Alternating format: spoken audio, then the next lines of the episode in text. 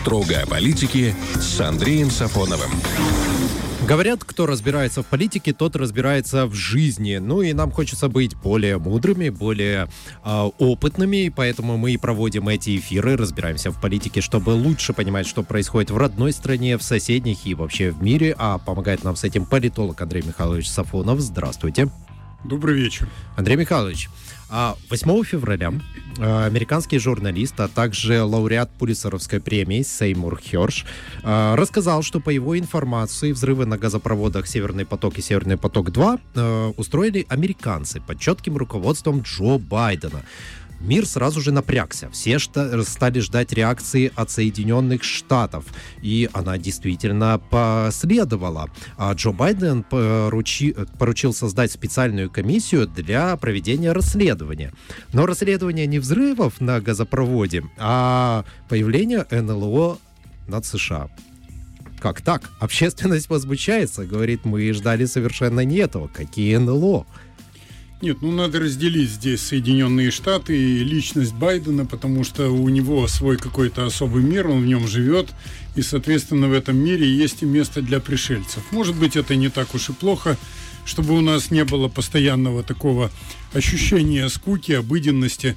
Ну а что касается самого взрыва, то как только они были взорваны, я в тот же день написал статью, где говорил о том, что это взорвали конкретно себя цитирую, хотя это не скромно, англосаксы. Угу. Потому что я предполагал, да и сейчас предполагаю, здесь каким-то образом была замешана и британская спецслужба, по крайней мере, она могла по принципу «хвост виляет собакой» вильнуть в нужный момент американцами для того, чтобы сделать это.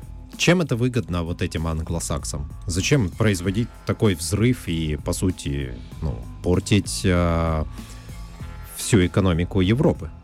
Ну и а что с ней с Европой станет? Это не, э, Англия не входит в Евросоюз, так же, как uh-huh. и Соединенные Штаты. Более того, на протяжении 20 века они дважды стравливали Россию и Германию. Конечно, то э, была империя сначала, потом Советский Союз, но суть не меняется. Они это сделали, это было выгодно именно англосаксам, хотя органически э, анализируя все это, приходишь к выводу, что если уж войны не избежать, то более естественным было бы совместная война России и Германии против англосаксонского мира, потому что Россия и Германия – это континентальные страны, могущие разделить сферы влияния в Европе, ну, естественно, с учетом интересов, например, таких стран, как Италия и Франция. Почему тогда мы от Германии не видим никакой реакции на вот э, эту информацию, поступившую от журналиста? Казалось бы, ну, скажите хоть что-то. Там выступил сегодня один депутат, высказался какой-то оппозиционный, и на этом как бы я больше никакой информации не видел. Германия оккупированная страна, которая не имеет ничего общего ни с какой из своих предшественниц ни с Пруссией, ни с Австро-Венгрией, ни с Первым Рейхом, ни со Вторым, ни с Третьим в плане самостоятельности. Это полностью придавленные, к сожалению, надо употребить не совсем парламентский термин «опущенное государство» на сегодняшний день. И американцы своего добились. Они, правда, заодно и Англию прижали к ногтю, угу. но англичане вывернулись благодаря своей блестящей дипломатической школе, и они действительно иногда делают так, что британский хвост виляет американской собакой. А зачем это США нужно?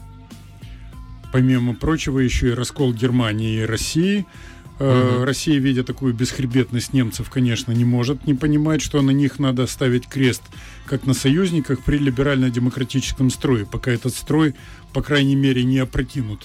Ну а кроме того, сами они формально оставаясь в стороне, как бы сделали вид, что это произошло в зоне ответственности Германии. Ну, мелькают там какие-то Норвегии, но кто их когда всерьез uh-huh. воспринимал?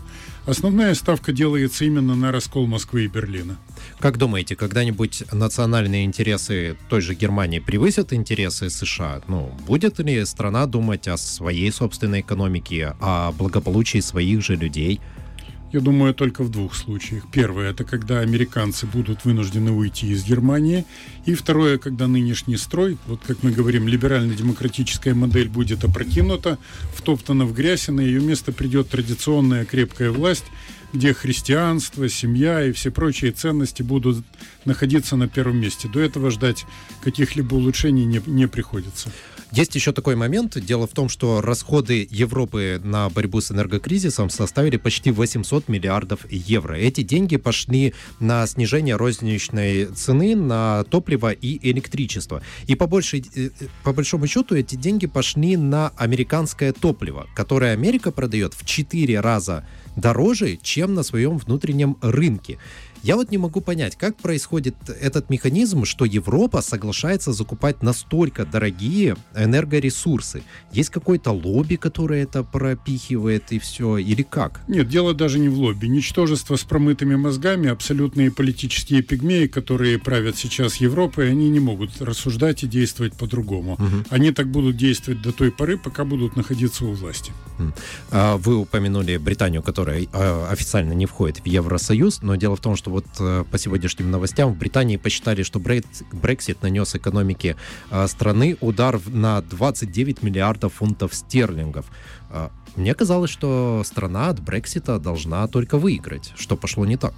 Нет, она, я думаю, выиграла от Брексита. В первую очередь потому, что она обрела свободу рук. Она не связана всевозможными условиями. Uh-huh начиная от э, требований идти совместно в фарватере торговой политики Евросоюза и заканчивая дебильными правилами вроде того, что огурцы должны быть такой-то длины, такой-то ширины, то, что есть, как известно, в Евросоюзе. А кроме того, они действуют на разных рынк, рынках самостоятельно. Я думаю, те тактические потери, которые у них образовались uh-huh. на первых порах в результате э, выхода из Брексита, они покроют стратегическими выгодами, проводя самостоятельную политику, включая торговлю. Так что, тогда, получается, Брексит был хорошим решением? Потому да. что жители страны не поддерживают сейчас. Ну, почему не поддерживают? Как минимум половина поддерживает. Нет. Это показал и референдум. Ага. А что касается разного рода опросов и так далее, надо не забывать о том, что многие опросы стряпаются в кабинетах, не выходя оттуда. Ага, в зависимости от того, кто заказывает. Мы их. просто сейчас обсуждали, что по опросу 54% э, категорически против, и там поддерживают, по-моему, только 20%, и большинство из тех, кто голосовал, тоже разочаровались. Вот ну, я думаю, что надо изучить для начала, какая контора это проводит и по какому заказу. Угу. А те слухи, которые ходят, что сейчас обсуждаются вопросы обратного Брексита, такой ребрексит или брегрет у них называется. Насколько это вообще реально? И э, как вы расцениваете еще такой слух, что Риши Сунак, премьер-министр Великобритании, готовит свои собственные правила для дальнейшей торговли с Европой? Ну, хочет обскакать всех и показать, какой он молодец. Ну, начнем с того, что в Англии даже во времена, как говорится, наиболее активного и горячего романа с Европой угу. никогда не было евро в качестве валюты. Все время да. был, есть и теперь уже очевидно, что на э, зримую перспективу будет фунт стерлингов. В этой ситуации говорить о том, что Англия, если бы она даже решила провести ребрексит, снова вступить туда, в Евросоюз, чтобы она Э, органично вписалась в это европейское образование, не приходится. Угу. Ну, в противном случае им бы надо было вести на себе всю эту евротелегу, как это делали немцы длительное время. Но англичане и тогда этого не делали. А теперь получается, в чем будет их выгода? Если они уже вышли, они создали собственную концепцию, они сохранили национальную валюту. Угу. И с какой целью они туда пойдут? Ну, разве что окончательно развалить Евросоюз, который все более сейчас будет находиться на оружейной и на топливной игле Соединенных Штатов. Кстати говоря, еще и немаловажно то, что из Европы многие виды производства пытаются переместиться в Штаты. Или кто-то в Австралию, кто-то, может быть, еще в другие регионы, но однозначно из самой Европы. Потому что, как шутили некоторые американцы, может быть, мы оставим Евросоюз, но только в качестве Всемирного музея, угу. памятника культуры. Но думаю, что для этого вступать в музей не надо. Можно быть зрителем и ходить по залам.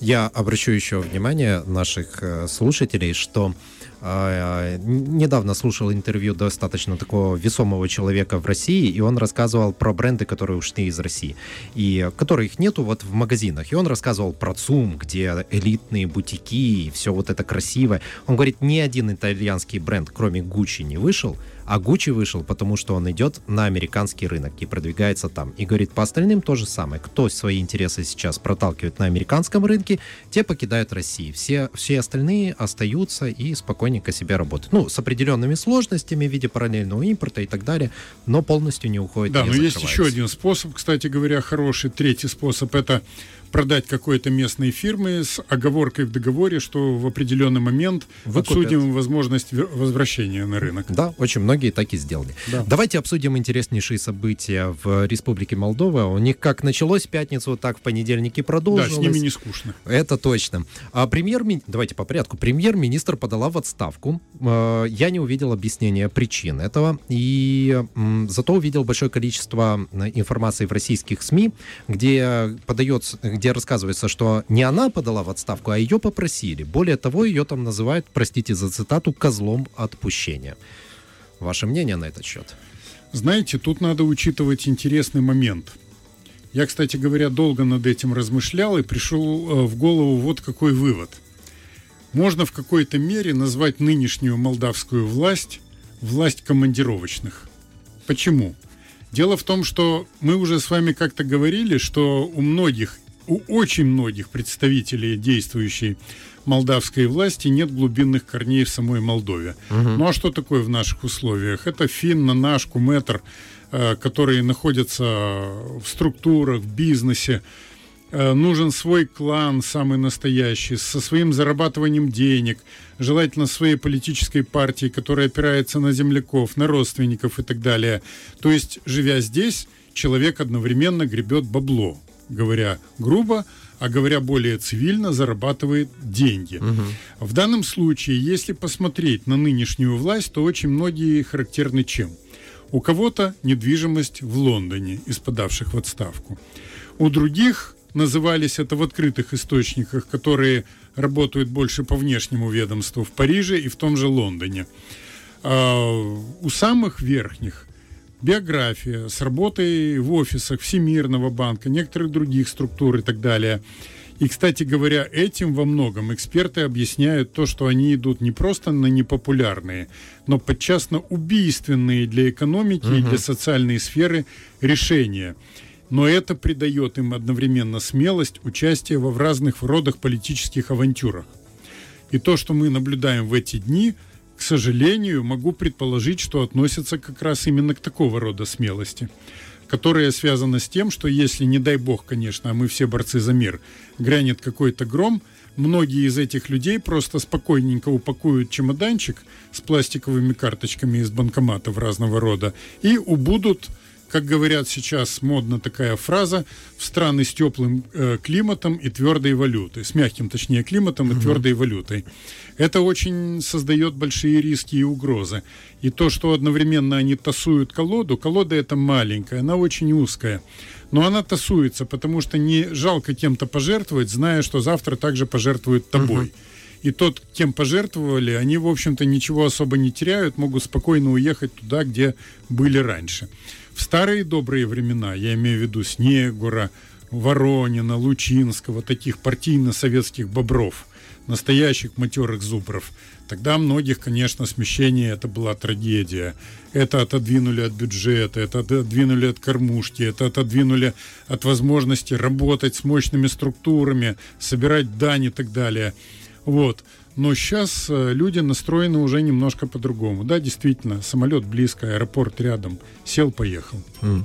А российские политологи считают, что это вот про все творящееся, и как раз вы говорите про колоду, которую особо некого там тасовать.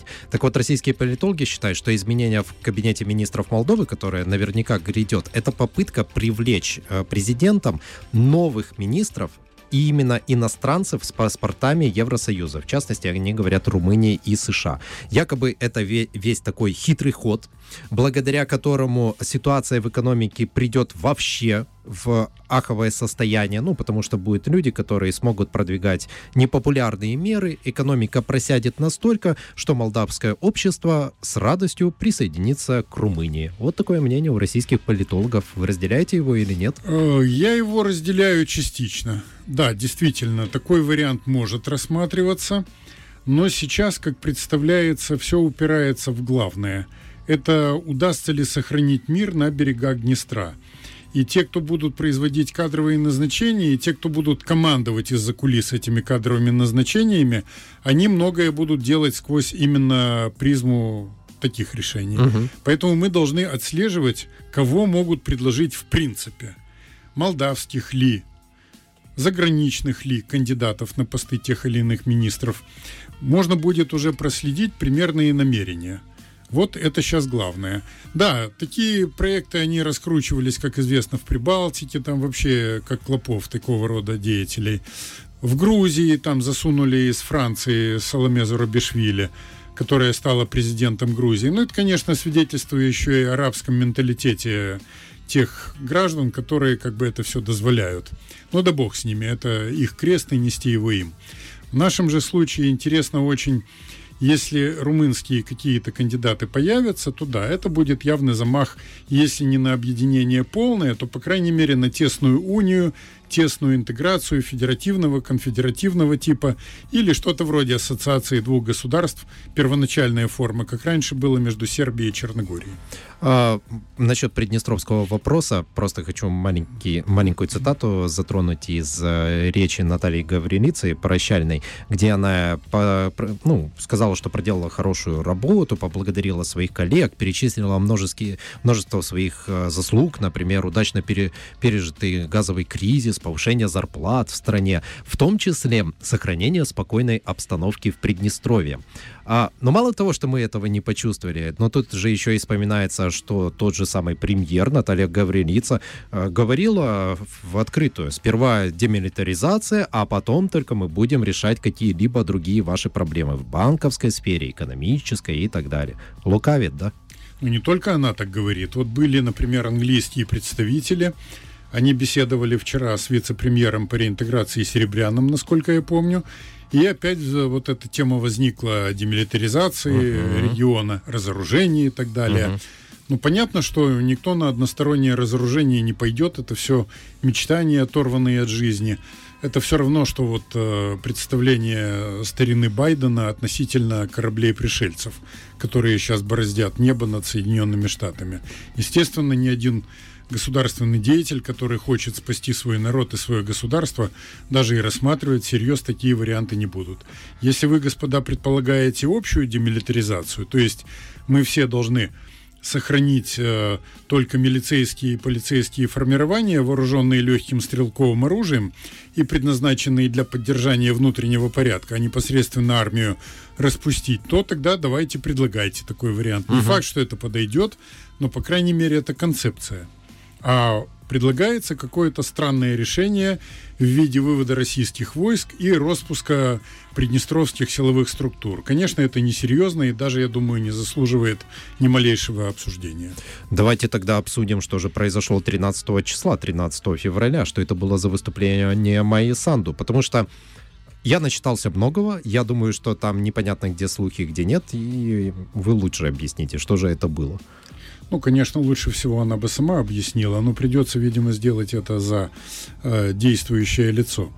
Давайте попробуем сопоставить некоторые факты. Под что могла быть вот эта явная политическая провокация. Провокация была про то, что м, готовится в стране госпереворот, и нужно его как-то предупредить. Ну, нет, это спектакль был. Это, это спектакль. однозначно спектакль, о котором даже смешно всерьез ага. говорить. Это, опять же, возвращаемся к кораблям пришельцев. Вопрос под какие мероприятия эта неуклюжая стрипня была сделана. Такие мероприятия у нас присутствуют. Мероприятие номер один. Это 14-15 числа. Сегодня вот вроде завершается э, Минобороны стран НАТО, и там же и Молдова приглашена в формате Рамштайн. Угу. И там было сказано о так называемой персональной поддержке Молдовы. Момент номер два. Вчера, 14 числа, приезжал действующий сопредседатель ОБСЕ от Македонии Буяр Османи, он же министр иностранных дел. Наконец, 19-21 числа в Кишиневе должна пройти тоже интересная сессия, интересная тусовка. Это министры стран Евросоюза и некоторых постсоветских стран в рамках Восточного партнерства. Ну, там Украина, Грузия, Молдова, Армения, Азербайджан. Вот так пока угу. в печати было обозначено. Скорее всего, так оно и произойдет. Ну и, наконец, опять-таки, уже мы сказали несколькими минутами ранее, английский представитель был вчера в Кишиневе, и они там обсуждали вот всю эту приднестровскую нашу, молдо-приднестровскую, говоря шире, кухню. Поэтому, скорее всего, э, ставился сценарий того, чтобы понагнетать напряженность, довести до точки кипения, одним махом, хапком таким большим получить мощную поддержку со всех направлений, откуда только было можно, и, может быть, в качестве программы максимум те, кто все это готовили, задумывали, я не говорю исполняли, потому что исполнители э, подошли к этому неуклюже и, по сути, провалили задание. Настолько смешно это смотрелось. Так вот, ставилась задача довести молдо-российские отношения до точки кипения. Но это по ряду причин не прошло. Белый дом вчера, по сути дела, даже если это была какая-то закулисная игра, все равно для широкой публики это была конкретная американская засада против Республики Молдова, удар в спину, когда было заявлено, что Белый дом не обладает какими-то сведениями о том, что Россия хочет совершить в Молдове государственный переворот. Угу. И вчера же был вот упомянутый мною министр Османи, он же даже сопредседатель ОБСЕ от Северной Македонии, который сказал о том, что нельзя подписывать закон о сепаратизме, потому что он конкретно является фактором, дестабилизирующим переговорный процесс. Смысл был такой. Опять-таки, даже если это игра, ну, предполагать можно всякое, все равно это прозвучало так, что люди приняли это однозначно, что На подписывать, да, подписывать все, да. нельзя. Да. В результате за вчерашний день власть просела. Да, по инерции продолжались глупости вроде закрытия воздушного пространства, разворота футбольных болельщиков из Сербии. Сегодня развернули, как сообщали, черногорских боксеров. Ну, идиотизм, конечно, в кубе, в квадрате и в параллелепипеде вместе взятых. Естественно, что это не окончание провокационного сезона. Будет, видимо, что-то и дальше. Но сценарий, как я предполагаю, будет корректироваться, потому что первоначальный вариант однозначно провален. А оппозиции стоит опасаться? А то поползли такие слухи, что там составили уже список пяти самых главных оппозиционеров, там Дадон, Шор, так это не Башкан, слухи. Это не слухи. Это не Дело слухи, в том, да? что спикер Гроссу, который считается гораздо более радикальным, чем президент Санду, деятелем, в Молдове, прозападным и, естественно, прорумынским. Да, он, конечно, так вчера это и обозначил, что вот есть пятая колонна. Там и Шор, там и э, значит, бывший президент Дадон и многие другие угу. там есть. Короче говоря, да, это действительно вот сценарий нагнетания. Но оппозиция ухватила за это и попыталась перехватить, как говорится, флаг.